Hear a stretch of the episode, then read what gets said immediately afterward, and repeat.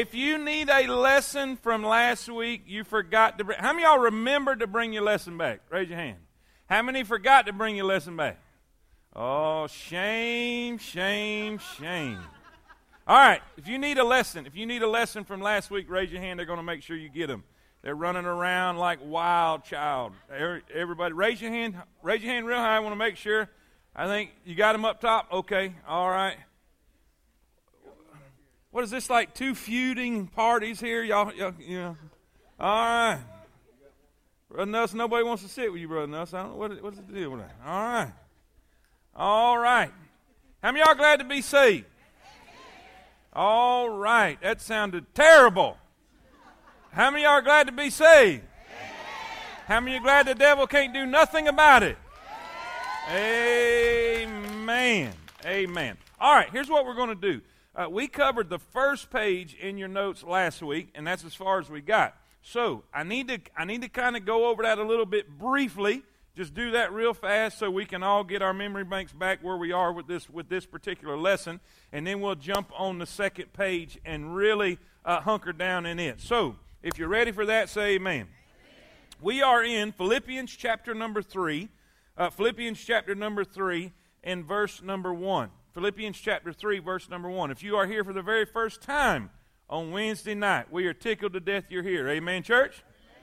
Now, what we do on Wednesday night is we take a book of the Bible and we just study it. We just go through it chapter by chapter, verse by verse, and, uh, and, and just, just take as whatever time we need. That's what we take.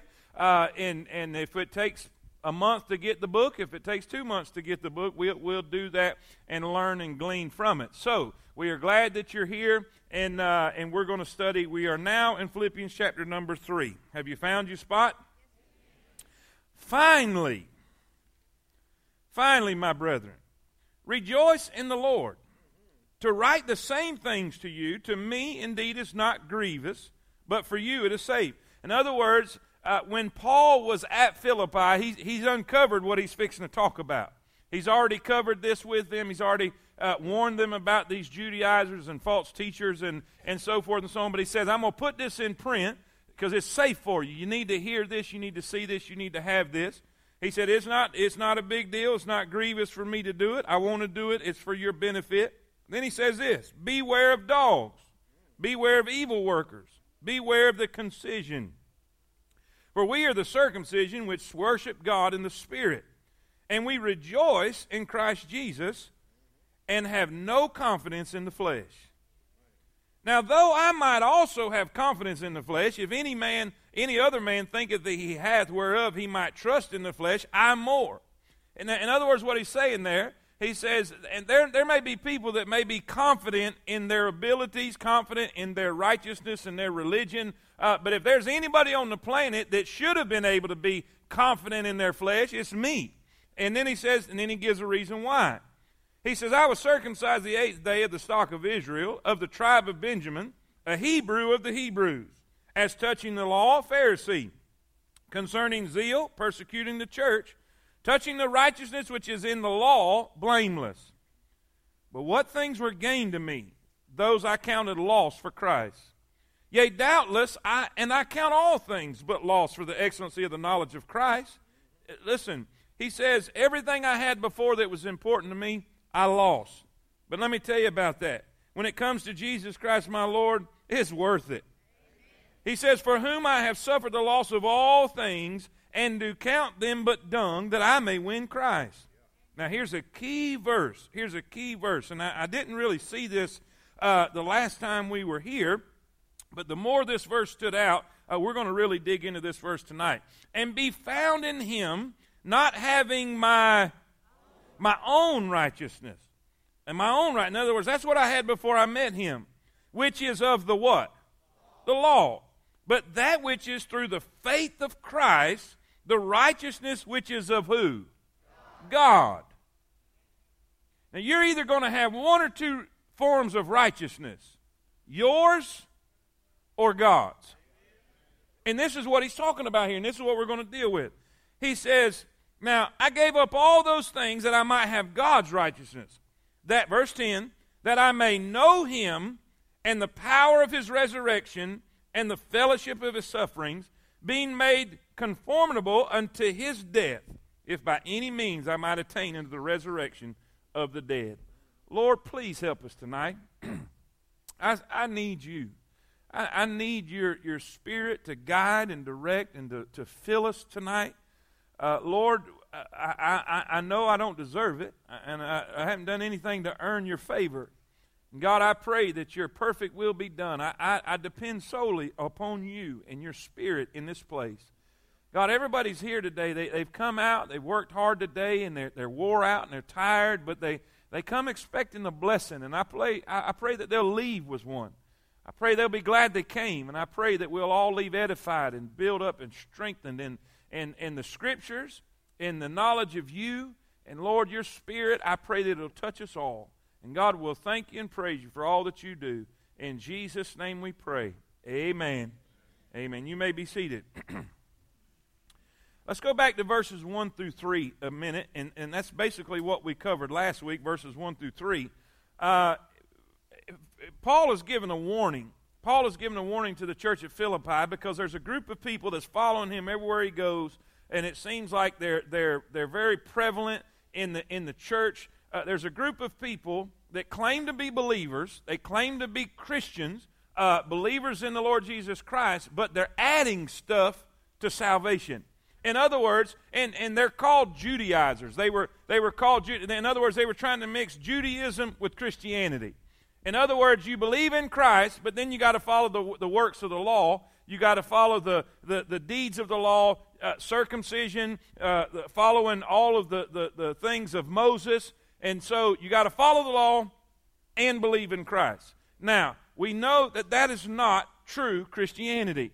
But they were coming behind Paul teaching people this and causing people uh, to leave and go into bondage, in spiritual bondage and, and legalism, that type. We, we covered all of that. So he's, he's wanting to warn them, he's wanting to tell them be careful of false teachers. The first, the first point was caution. Caution over false teachers. But then the second thing we talked about, he, he, he begins to contrast and shows the difference between a false Christian and a real Christian, or false religion and real religion, authentic religion. And there's always, how many of y'all know that there's religious people everywhere? There's religious people everywhere. But all religions are not the same. All religions are not the same. All beliefs are not the same. All faiths are not the same. And, and there'll be people today that'll try to tell you that there are many roads to God, but that's not true. Jesus said, I am the way, the truth, and the life. No man cometh unto the Father but by me. Peter preached in the book of Acts. He said, he said, if you're wondering about this man that's healed in chapter number three, he said, Neither is there salvation in any other, for there is no other name under heaven given among men whereby we must be saved, but by the name of Jesus Christ. And last week we learned that there's two religions. There's always been two religions. There's always been two forms of religion, and they started in the Garden of Eden. It's a religion of grace and a religion of works. A religion of grace, which is by faith, and a religion of works. It's either he's done it or you got to do it. Does everybody understand that? Either Jesus did it all on the cross or there's something you have to do to earn your salvation. And this is what this group of people was telling them. They were mixing grace with works. They were saying, yes, you have to believe in Jesus. Matter of fact, matter of fact, let's just turn there. Turn with me to Acts chapter number 15. Turn me to Acts chapter number 15. We'll, we'll do a little uh, uh, background on this and, and, and look at these, these people. Acts chapter number 15. Let's turn there real quick.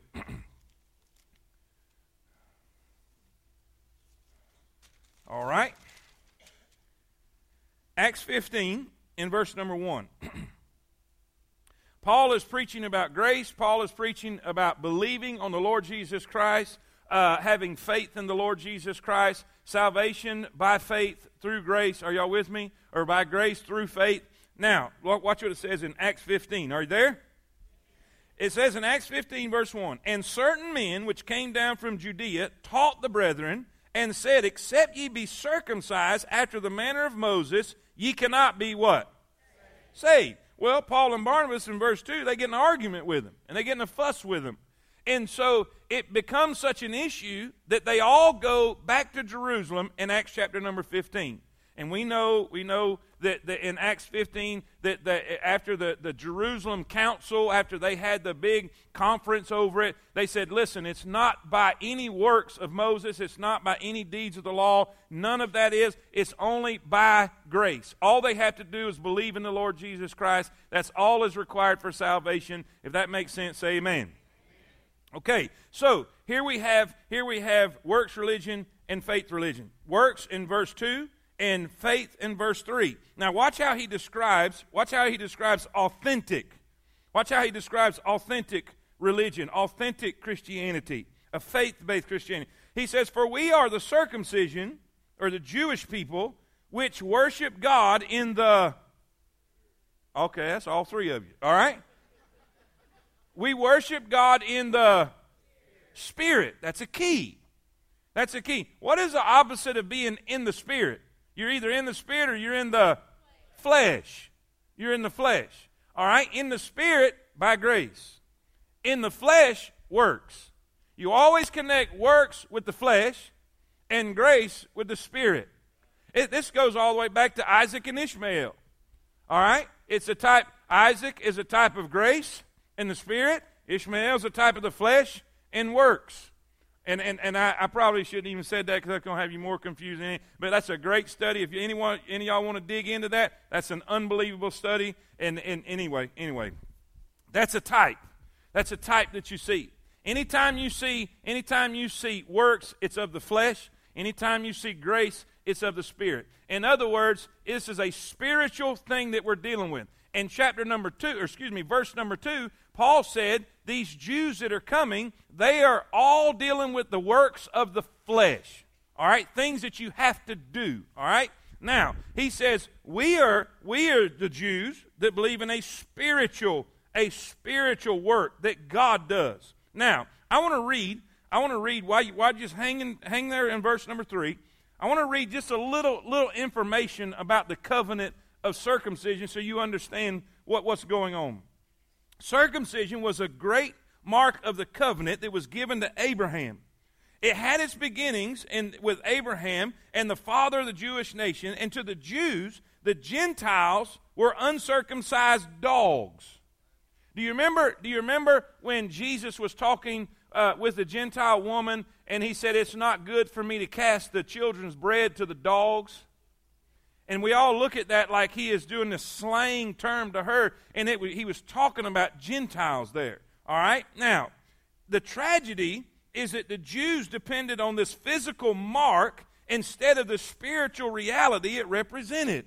And you say, what is the reality? It's a covenant with God, it's a heart issue. It is giving God our heart, cutting away everything and giving God our all, our heart. But they were more confident I want to use that word. They were more confident in the outward, the outward expression, the outward work, the physical act of it, instead of what it represented spiritually. All right, now let me let me continue. A true Jew is one who has had an inward spiritual experience in the heart, not merely an outward physical operation. The Jews praised each other for their obedience to the law. And the people of Israel eventually made this ritual a means of salvation, or they tried, the Judaizers tried. To them, circumcision was a guarantee that you were accepted by God. Some people do the same thing today. Not necessarily the, the, the physical act of circumcision, but people use baptism, communion, church membership. You ask them, Are you saved? Yeah, I joined the church in. Are you, are you saved? Well, I, I was baptized in what are they saying? They're trusting in their, what's the word? Confidence is in an outer work. It is a, it's something you do with the flesh.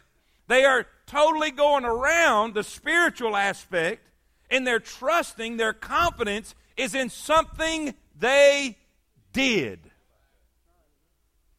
And this is what Paul's dealing with. Now, watch this. watch this. They did not realize that the circumcision stood for something much deeper the person's relationship to God. God wants us, our heart. He wants us totally devoted to Him in love and obedience. Now, the legalistic element in the early church tried to make this ritual and obedience to the law a requirement for salvation for the Gentiles. Now, now what does this all mean for us today? We have, we have experienced a spiritual circumcision. Now, this is, this is found in, in Colossians 2 9 through 12, that makes us a part of the true circumcision that we find in verse 3. It says, watch, look what Paul says in verse 3. For we are the circumcision which worship God in the. So he's talking about a spiritual one. Now let me read this. If you want to take notes or write this, write this down, and you can look it up later. And I'm, I'm going to go ahead and read it. Romans 2, 28 and 29. Write this down. Romans 2, 28 and 29. Watch what, watch what Paul says about this. Because he's dealing with the same group of people, the Jewish people, whose confidence was in them being Jewish. Their confidence was in them being the children of God or God's people. You remember, you remember when he said, I, have, a, I have a, a desire for Israel, is it that might be saved? He said, I, I know that they have a zeal of God. In other words, they're very religious. And he said they're going about to, to establish their own righteousness, but not the righteousness of God. In other words, they are following the law or they're following the rules of their religion, and their confidence is in their ability to follow that law, not faith in the Lord Jesus Christ. So this is who he's addressing. Now watch what they say. They say, We're good because we're Jews. We're God's people. We're of the circumcision. And when they say that, they're talking about the outer, the outward expression, the physical surgery that they had. Now watch. Watch. Romans 2:28. For he is not a Jew, which is one outwardly. Outwardly. Neither is that circumcision which is outward in the flesh. In the what? Flesh. But he is a Jew, and then and let's just talk about spiritually speaking of, of, of Abraham, which is one inwardly.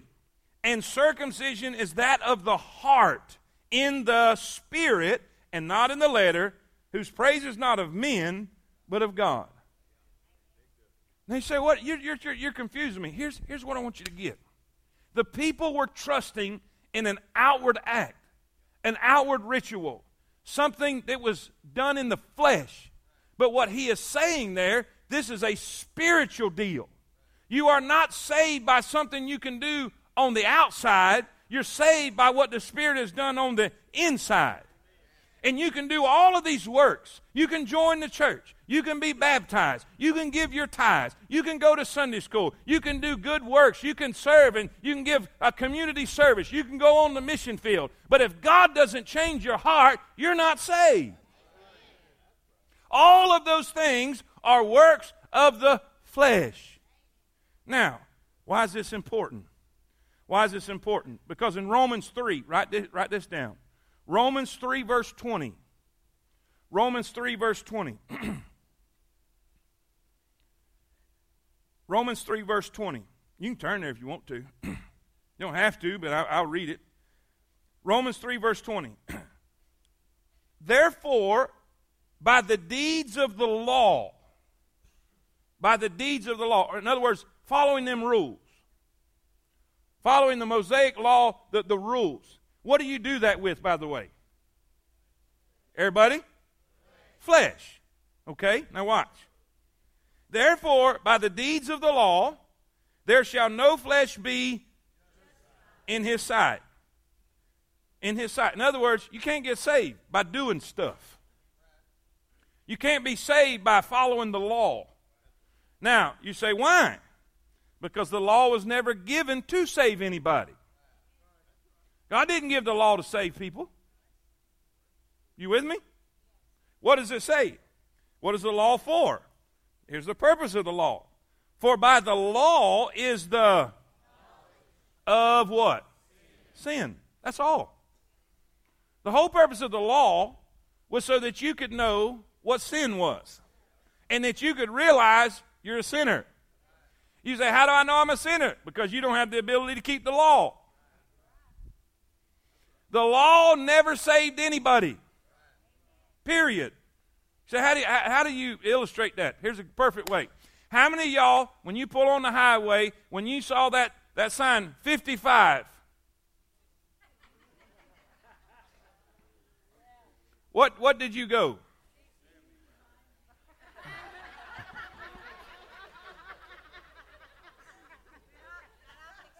You see, we have sinners and then we have sinners.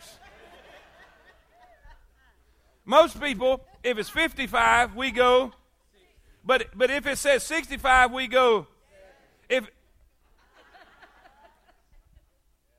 and it's the law. The law can't make you, and the law can't help you. The law just tells you. You see what I'm saying? God never sent the law to save anybody. God sent the law so you would see you needed some saving. Does that make sense? Now watch. Now watch. But now the righteousness of who? Okay. But now the righteousness of God. I forgot. Y'all don't have that up there, do you? I'm, I'm thinking, I'm sorry. But now the righteousness of God without the law is manifested, being witnessed by the law and the prophets. Watch this. Watch this. This is so good. Even the righteousness of God which is by faith of Jesus Christ unto all and upon all them that believe. For there is no difference. What is he saying? There's, there's one righteousness that works. There's one righteousness that's real. There's one righteousness that gets the job done. There's only one righteousness that's saved, and that's the righteousness of God. How do we get the righteousness of God? By faith in Jesus Christ. Faith in Jesus Christ. And that's it. Not the law. Not being good. You say, why, why are you so, you know, we get it, we get it, we get it. I don't, I don't think that everybody does yet. But we have to. Because this will help form your understanding of why we believe in eternal security, in eternal salvation. Because you got to understand, you can't be good enough to earn it. In other words, doing good stuff doesn't get it to you. So, not doing good stuff doesn't take it away from you. Now, I'm going I'm gonna, I'm gonna move on, but I'm going to answer some questions. several, several people hit me up after last week and had questions about some of the things I said about eternal security and about, uh, about you know, what it, what that means when, when, when you say, you know, that, that if somebody does, does something bad after they're saved, then they're still saved. Because of false teaching, we, we don't understand that. We don't, we don't truly understand what that means. So let me clarify this. So everybody, I know if one person said it, ten are thinking it. So let me take a moment and explain eternal security just a second. and, and what we truly believe about a Christian doing something ignorant. Now, how many y'all believe a Christian can do something ignorant? Good. Good. I'm glad you feel that way. Because it's very possible. Ask Peter. Say, how ignorant did he get? He got so ignorant he denied the Lord three times. But he was a believer. Why? How do you know that? Because Jesus asked him point blank. Who do men say that I am? Peter said, We believe that thou art the Christ, the Son of the living God. And Jesus said, Flesh and blood hath not revealed this unto thee, but my, my Father which is in heaven. And then he tells him what his future is going to be and his destiny. He says, Unto thee I give the keys to the kingdom. And we know Peter unlocked the door of salvation to the Jews in Acts 2 and to the Samaritans in Acts 8 and to the Gentiles in Acts 10. Point being, what, what are we what are we talking? What do you truly believe? Preacher, what do you truly believe about about people messing up after they're saved. Number one, I want you to understand this. Everybody that claims to be saved is not. Just because a person claims to be saved, that doesn't make them saved. I've, I've, I've had all kind of people say, you know, raising Cain and doing all kind of wickedness and all kind of stuff, and you ask them, are you saved? Yeah, man, I'm saved.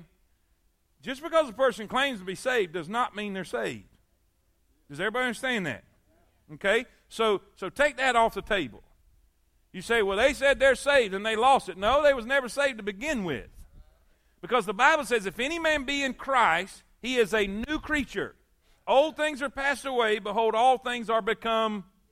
That means if somebody got saved, they're not going to be perfect overnight, but they're going to be different. And if they're not different, they didn't get it. Period. And I'm just quoting the Bible. Okay? So, everybody that says they're, they're saved and, and is not saved, that doesn't, listen. So, we know, we know a, a tree by the fruit it bears. Now, let's talk about a person that is truly saved. They're truly saved. They truly put their faith in the Lord Jesus Christ. They repent of their sins and they, they, they, they follow the Lord and, and they're saved. Okay? They get ignorant and, and, and do something stupid. Go out and, and, and live in sin and do stuff. Preacher, you just believe they can do that and be saved? Yes. Absolutely. They can. They can go out and do something stupid. Now, here is where here's where most people who believe you can lose your salvation, they, they, they miss this part. The Bible says in the book of Hebrews, it says this, and in Hebrews, I believe it's chapter number 12, whom the Lord loveth, he chasteneth. See, y'all know it. What does that mean? It means if you are saved, truly saved, and you break God's law, you break the Word of God, you get disobedient, do something you know you're not supposed to, you got a whooping coming. The word chastening means correction. There's three forms, I believe, three forms of correction we find in Hebrews rebuke, chastening, and scourging. Each one of them is progressively stronger, worse. In other words, if, if the rebuke don't work, which is, is usually will work because God will get our attention. If that don't work, then it'll be a chastening. In other words, a worse form of discipline. Now, how many y'all would just, just say God's had to get your attention before in your life? Okay, okay, so we know. If, if the chastening doesn't work, then he'll go to scourging. Now, the word scourging is the word that was used when they, when they whipped Christ and, and ripped his back open. So we know that's a severe form of discipline. But God said He does it to those He, he loves. Now, here's the deal. Here's what we got to get. The Bible says, if you are without chastening, in other words, in other words, you profess to be saved.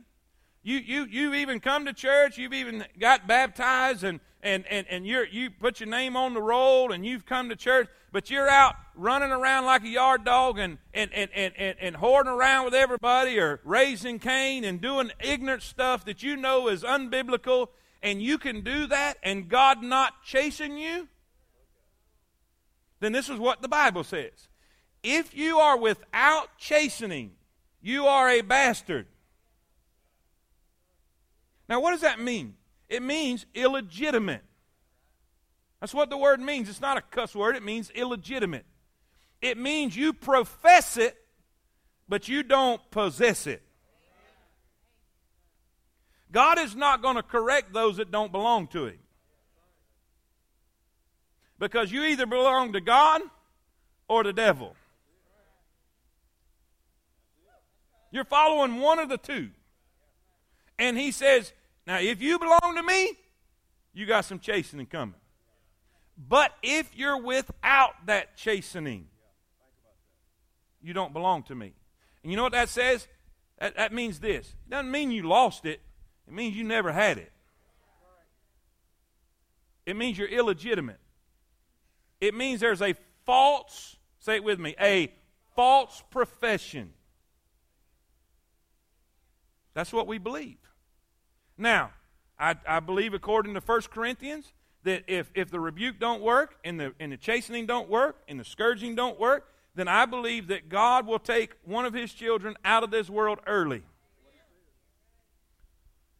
There was a man having a, an affair with his stepmother in the Corinthian church. Paul's writing a letter to him to correct that. Say you need to you need to address this situation. You need to correct this. You need to get his attention. And if he doesn't repent, if he doesn't make that right, it says, turn his flesh over to the devil for the destruction of the flesh that the soul may be saved. Y'all with me? That's what it means. So, preacher, what do you what do you believe? I believe this Don't don't use that terminology. Don't use the terminology. Well, I, I just you Baptists believe you can just you can just be saved and do anything you want. No, we don't. We do believe that you can be saved and you can do something ignorant, but God's going to come after you, and God's going to correct you. But not, God's not going to take away your salvation because you belong to Him. You are eternally saved. For, by, for, for God so loved the world that he gave his only begotten Son, that whosoever believes in him should not perish but have everlasting life. Now, is everybody on the same page right there? If you cannot get saved by the deeds of the law, you cannot get unsaved by not following the law. You see where this connects now? You say, well, I, I, don't, I don't believe in what them Judaizers are saying. Well, if you believe that you can get saved by grace, and then if you don't follow the law, then you lose it, you're believing, you're believing in work salvation. Think about that. Now watch. Let me see they took my chairs. Why did they take my chairs? I need a chair. Can I have a chair? Let me borrow that chair real quick.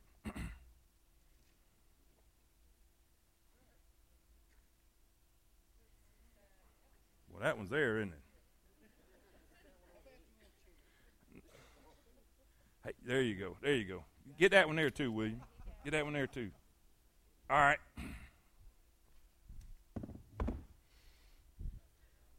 Set that right here. All right. Now watch this. I got it. Go ahead. Here's faith. Here's salvation by faith. this is this is the finished work of Christ on the cross the finished work of Christ on the cross. All right? My faith is in what Jesus did on the cross. Are y'all with me? Now, so my confidence is in what Jesus did on the cross. Are we on the same page? Now, here's what the Judaizers are saying. All right, you have to believe in Jesus and follow the law. And and do do everything. And and so their confidence their confidence was not in what Jesus did on the cross, but it was in their ability to follow the, which is by the flesh. It's by the flesh. Now, if you believe, now watch, if you believe you can lose your salvation, you say, I'm putting my faith in Christ, that's how I get saved. But you got to keep the law. Because if you don't keep the law and do right, then you lose it. What's your confidence in? Your ability to follow the law. And how do you follow the law? By the Spirit or the. Now, watch what Paul says about the flesh. Look in verse number 3. Look in verse number 3. For we are the circumcision which worship God in the Spirit and rejoice in Christ Jesus and have. Okay, let's try it again. Come on, everybody and have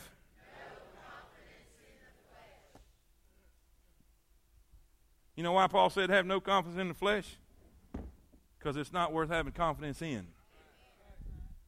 God knew we couldn't do this. So God said, take that out. It's going to be what Jesus did and Jesus only. Have no confidence in the flesh. Listen, let me let me let's let's get in. I, I took too long right there, but here, here's here's what I want to get. Turn to Romans chapter number ten. Turn to Romans chapter number ten, and I'm gonna I'm gonna flip over to let's see. I believe Ephesians is where I want to go.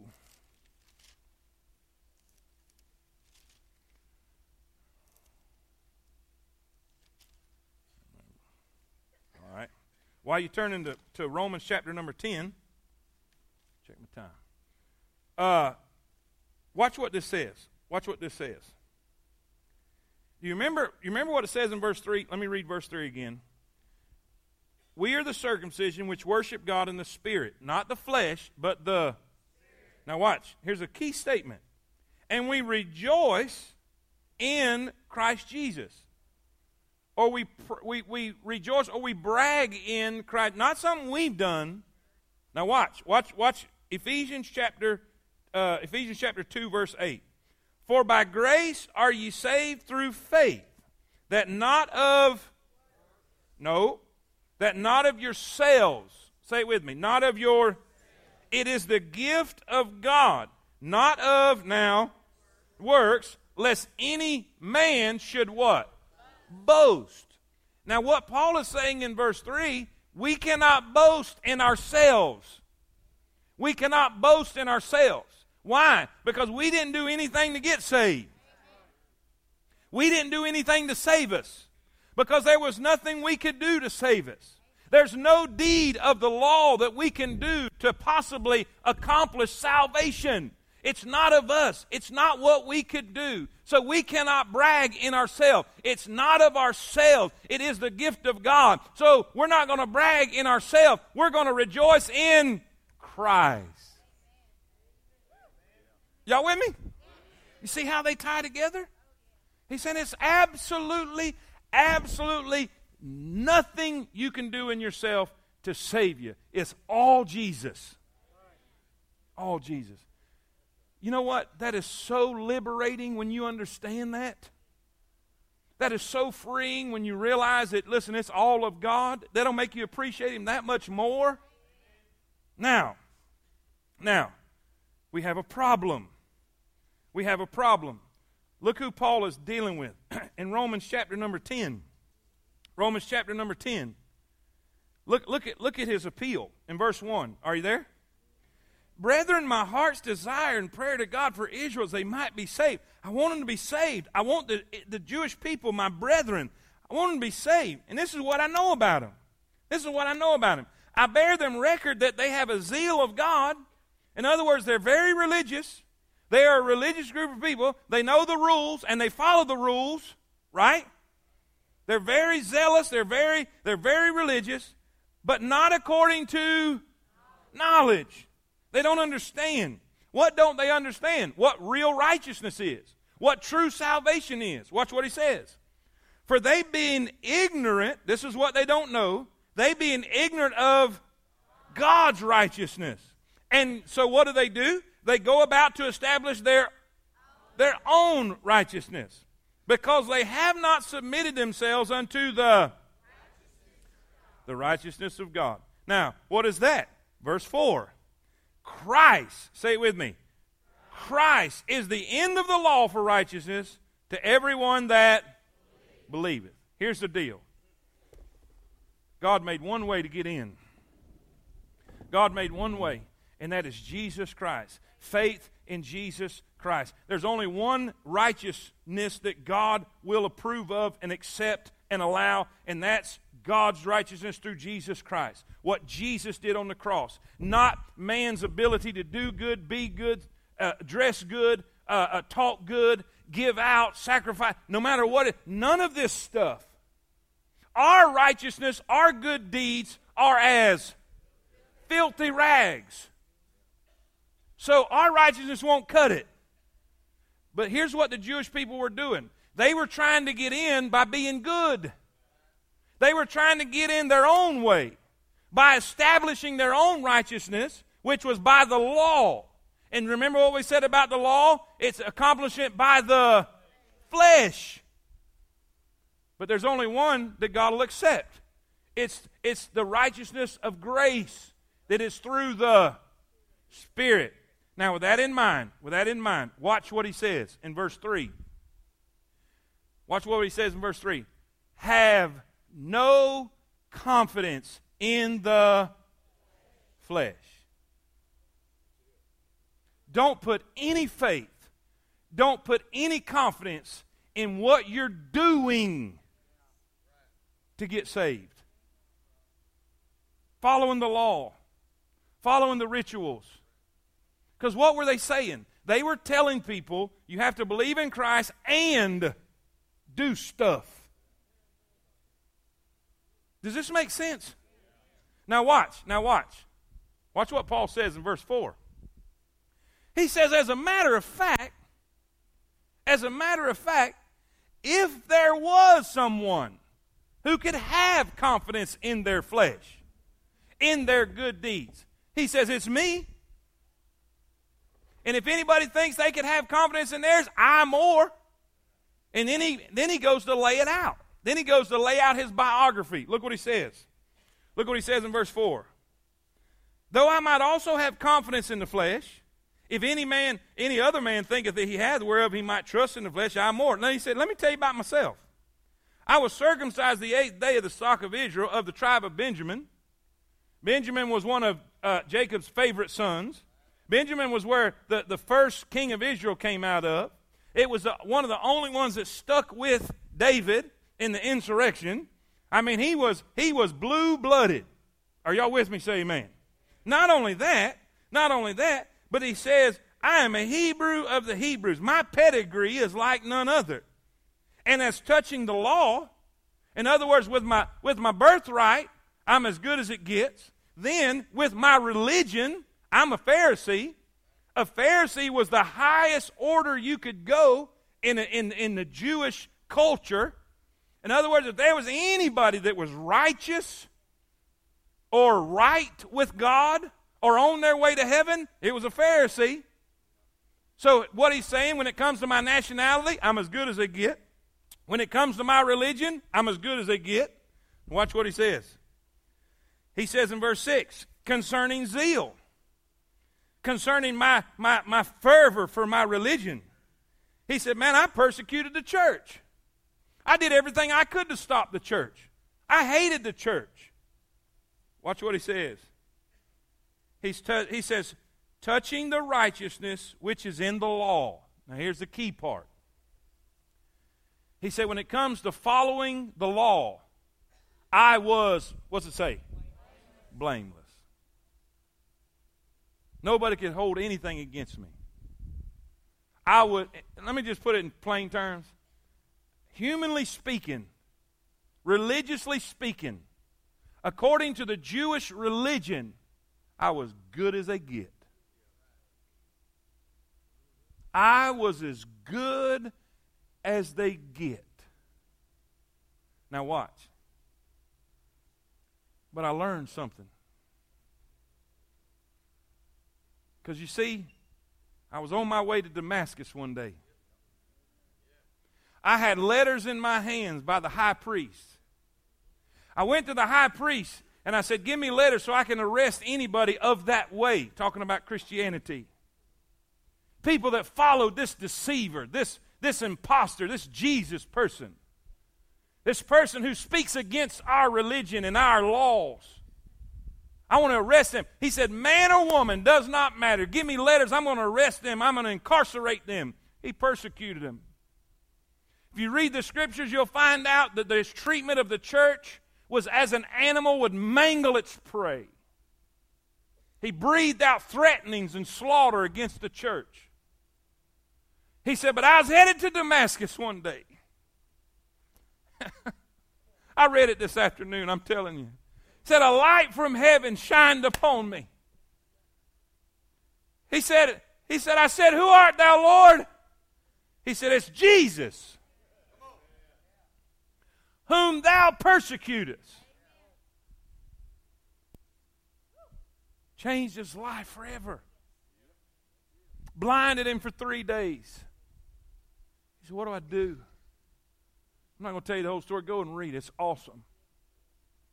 But the moment he met Christ, he fell trembling. Now, watch what he says. Now, this is what you got to get. He says, Before I met Jesus on the Damascus Road, I was good as they get. I was a Hebrew of the Hebrews. I, I, was, I was the best of the best. I was very prideful in who I was, and I had something to be proud about because I was somebody. He was under the best teachers of Israel, Gamaliel. He said, I was everything until I met Christ. And then all this stuff that I thought was so important, all this stuff that, that I was so proud of, all of this stuff that I had my confidence in, You say he lost it. Yes, he did. But watch what he says about it. It was nothing but dung compared to Christ. You, you, let, me, let me put it this way. You might compare yourself to me and look pretty good. You making speak good English? so I've been told I can't. you may be higher educated. Your portfolio may blow mine away because I don't even have one.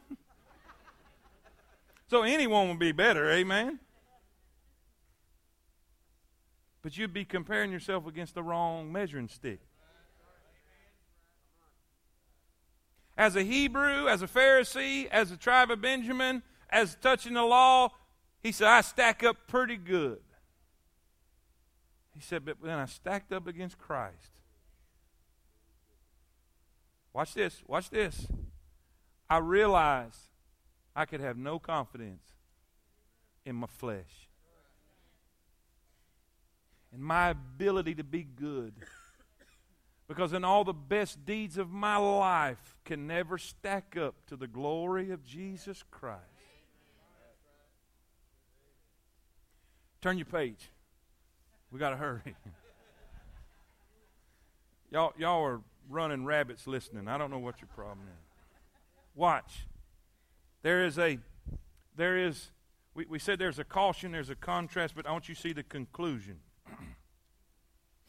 there's a conclusion.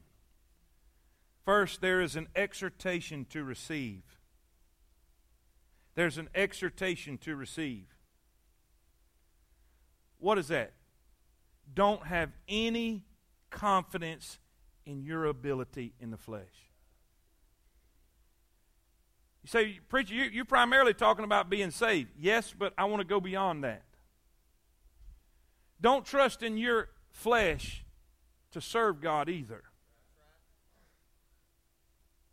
Well, I know we got to have the Spirit of God to get up there and preach. That's for sure. But guess what? You need the Spirit of God to stand in the door and greet. You need the Spirit of God to stand up and sing. Don't do anything in the flesh.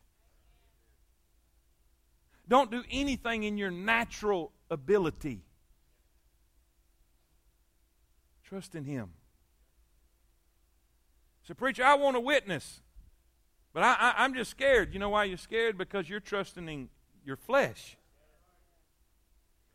But if your confidence is in the Spirit, Anyway, anyway, anyway, y'all get me? What I say, you feel me? All right. When it comes to serving God, when it comes to salvation, when it comes to accomplishing the call of God on your life, don't have any confidence in your flesh. I, I, I heard a story. This is really good, and I can relate to it. I heard a, story of this really brilliant young preacher. Brilliant. I mean, the guy just sharp as a tack, just mind like a steel trap, just very intelligent, very articulate, and and and he he was he was very he, he was very confident in his skills. His ability to read, his ability to study, his ability to retain and comprehend what he was studying and putting together, and his ability to communicate. One day he was in a he was in a big conference and, and he was so proud that he was going to be able to speak at his young age and he went up he went up the steps to the to the pulpit and it was it was very obvious that God wasn't with him. And then he come down with his head down, just kind of bent out of shape. Just just broken. And he sat beside an old man of God that really didn't have the education this young man had.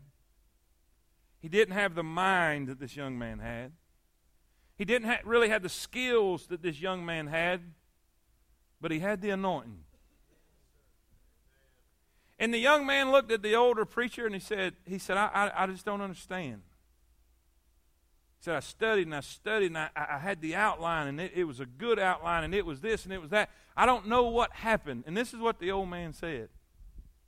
He said, Son, if you'd have went up like you came down, you would have came down like you went up. You know what he basically said? You went up by yourself because you were confident in yourself.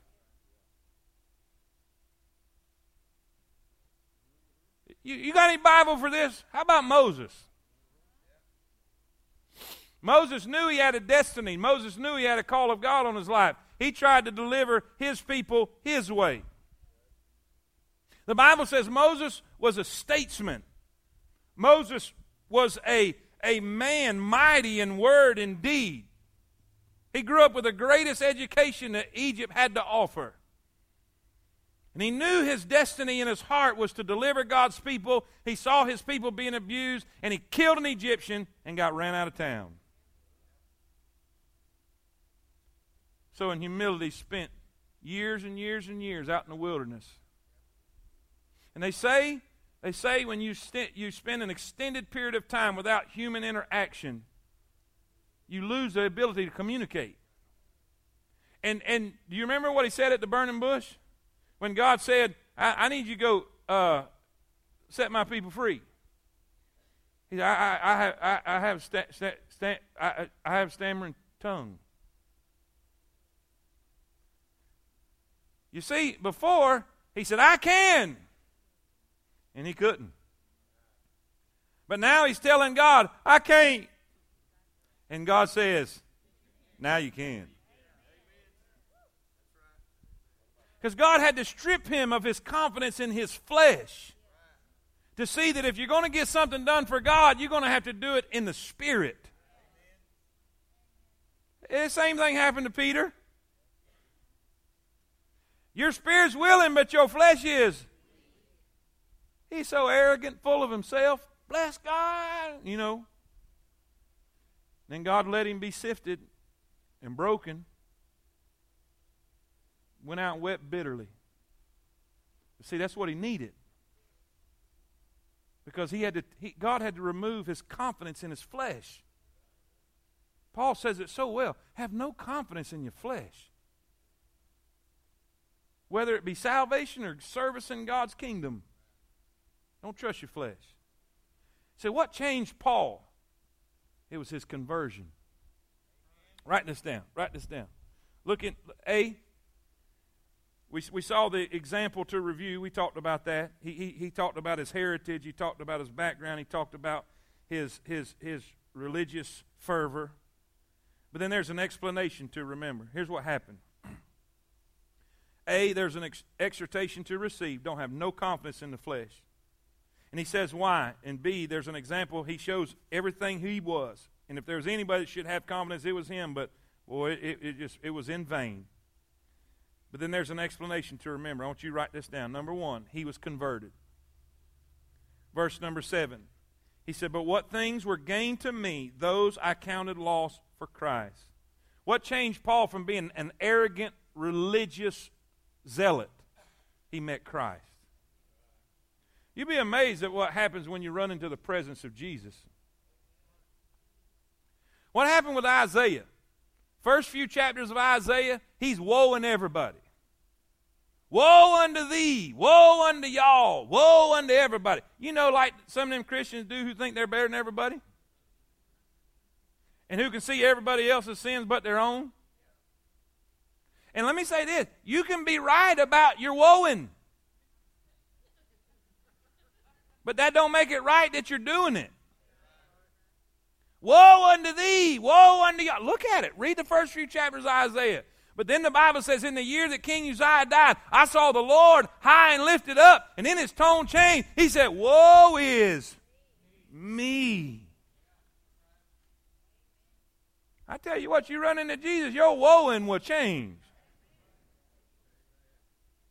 Am I right?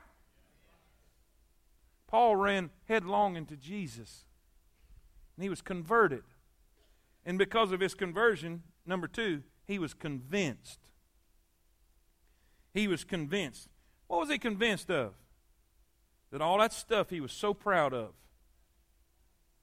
all that stuff he was so confident in, the confidence that he had in his heritage, the confidence that he had in his bloodline, the confidence that he had in his pedigree, the confidence that he had in his good deeds, in his zealous works, in his persecution of the church, was nothing. When he stacked up against Jesus, he was nothing. He says, I count it all but loss. And, and, and, and, and when we look at it, oh my goodness, he lost everything. Everything that was important to him, everything that was, uh, was, was significant to him, everything that was worth something to him, he lost it. But watch what he says about all that stuff. For whom I've suffered the loss of all things and do count them, the word count there means to assess, to evaluate, to assess or evaluate. He says, matter of fact, when I looked at it, when I looked at my stuff, when I looked at my things, and then I looked at Jesus, compared to Jesus, my stuff was manure. Boy, there's a lot we can go right there, but we ain't got time. He was converted. Verse 8, he was convinced. Verse 8 through 10, he was compensated. Don't feel sorry for Paul. I want to tell you what he traded in two minutes. Paul said, I traded my religion. I traded my, I traded my heritage. I traded my pedigree. I traded my fame. He's, he was a famous dude. Very popular, probably, most likely, very wealthy. And lost it all to be stigmatized and to be criticized and to be ridiculed and to be hunted down like a dog. They was trying to kill him. He said, Let me tell you what I got out the deal. How many, how many y'all, I, I, like to coon hunt, and, and, and, and, and, and, and some of the guys I hang out with, they, they dog trade. So I'll trade you this one and this one, and, and, and, and, and you know, well, I'll trade you mine, but you got to give me a $100 to boot. That means, that means mine's worth a $100 more than you, so you got to give me a $100 and my, does everybody know that what I'm talking about? And, and, and sometimes I'll see him trading, and and I have hunted with that dog, and when I see the trade, I'm like, oh. And I feel sorry for the one that just got old blue. But see, I don't want you to feel this way for old Paul.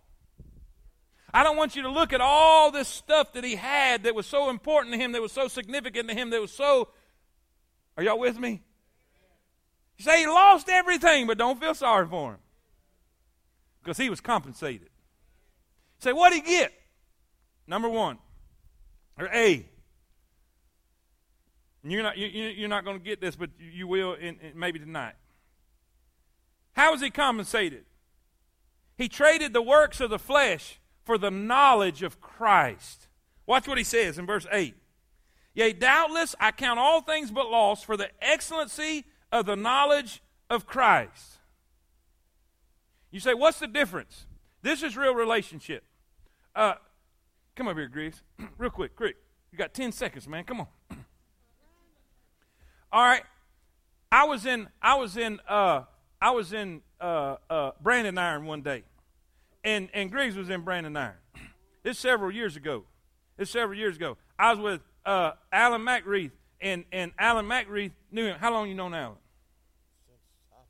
Since high school. So you know him a long time. Uh, let me say it. He's known you a long time. Okay, we're sitting at a booth, and Griggs comes by, and him and Alan are talking, and and and and he leaves, and and and Alan began to tell me about him.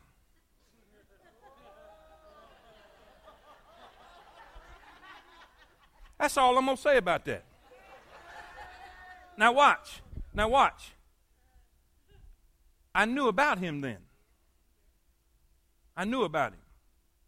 I knew some stuff. You with me? But then we was at a revival at Amius. And then, how you doing, Mr. Griggs? I met Mr. Griggs. Now I know him. Not of him, but I know him. Now, this is what Paul is saying. There was a day I knew of Christ. He said, because I persecuted the church. I knew all about him. I knew what these people were saying. I thought he was an impostor. I knew. But on the road to Damascus, I met him. And when I traded in my religion, I met the Redeemer. And all this stuff that was important to me is nothing compared to a real relationship and a personal knowledge of Jesus Christ. Now I don't know of him, I know him. This is what he's talking about. Does this make sense? You see, re- salvation is not a list of rules. It's not a religion. It's not you got to follow this and follow. No, it's a personal relationship with a real living Savior. All right, thank you, thank you, thank you, thank you. Listen, watch, hurry, hurry, hurry. Two. He traded in all that stuff for the knowledge of Christ, then B, for the righteousness of Christ. Now watch. Now watch. This is what I said. And I really was going to dig into this more, but I kind of we, we, we, did more stuff, other stuff. Verse 9. Verse 9. Watch. Hurry, hurry, hurry, hurry. And be found in him, not having my, not having my in other words, my ability to follow the rules, the righteousness that I was creating, which doesn't work, which won't get me into heaven, the righteousness that's of the flesh, my own, he says, he says, when I met Christ, he says, I want to be found in him, not mine, not of the law, but that which is through the faith of who? Now, what kind is it? It's the righteousness which is of who? God. By which is not of the flesh. It's the only one that'll work. It's the only one that God accepts.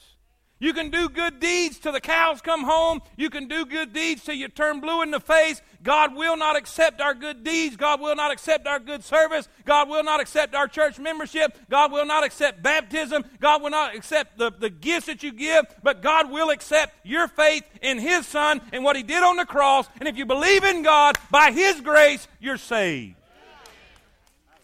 One more, one more, one more. Hurry, hurry, hurry. A. He's compensated by the, the knowledge of Christ. B, he's compensated by the, in other words, woo, God puts Jesus' righteousness on our account. It, the word is imputed. In other words, my righteousness wouldn't cut it. I was in the in the red. So God did the perfect righteousness and took the perfect righteousness of Jesus and put it on my account. In other words, just as if I'd have done it all. Aren't you glad? Lastly, this is the best one. He says, Whoo, hallelujah, verse 10, that I may know him and the power of his resurrection and the and the of his sufferings. Watch as Paul walked with Christ, as he prayed and obeyed his will and sought to glorify his name. Watch, watch, watch, watch, watch. When he was living under the law, all Paul had was a set of rules. But now he had a friend, a master, a constant companion, the fellowship of his sufferings. In other words, in other words, in my own flesh, I tried to do the best I could because that's all I could do. But the moment I got saved, I have a companion now. I have a friend now. I have one who will walk with me through the valley of the shadow of death. I will fear no evil. Why? For thou art with me. Thy rod and thy staff, they comfort me. I'll never leave thee nor forsake thee. I'll be a friend that sticketh closer than a brother. Somebody say amen. Don't worry about what I gave up, Paul says, because I am well compensated in my trade. Lord, thank you for this lesson in Jesus' name. Amen. Go get your children.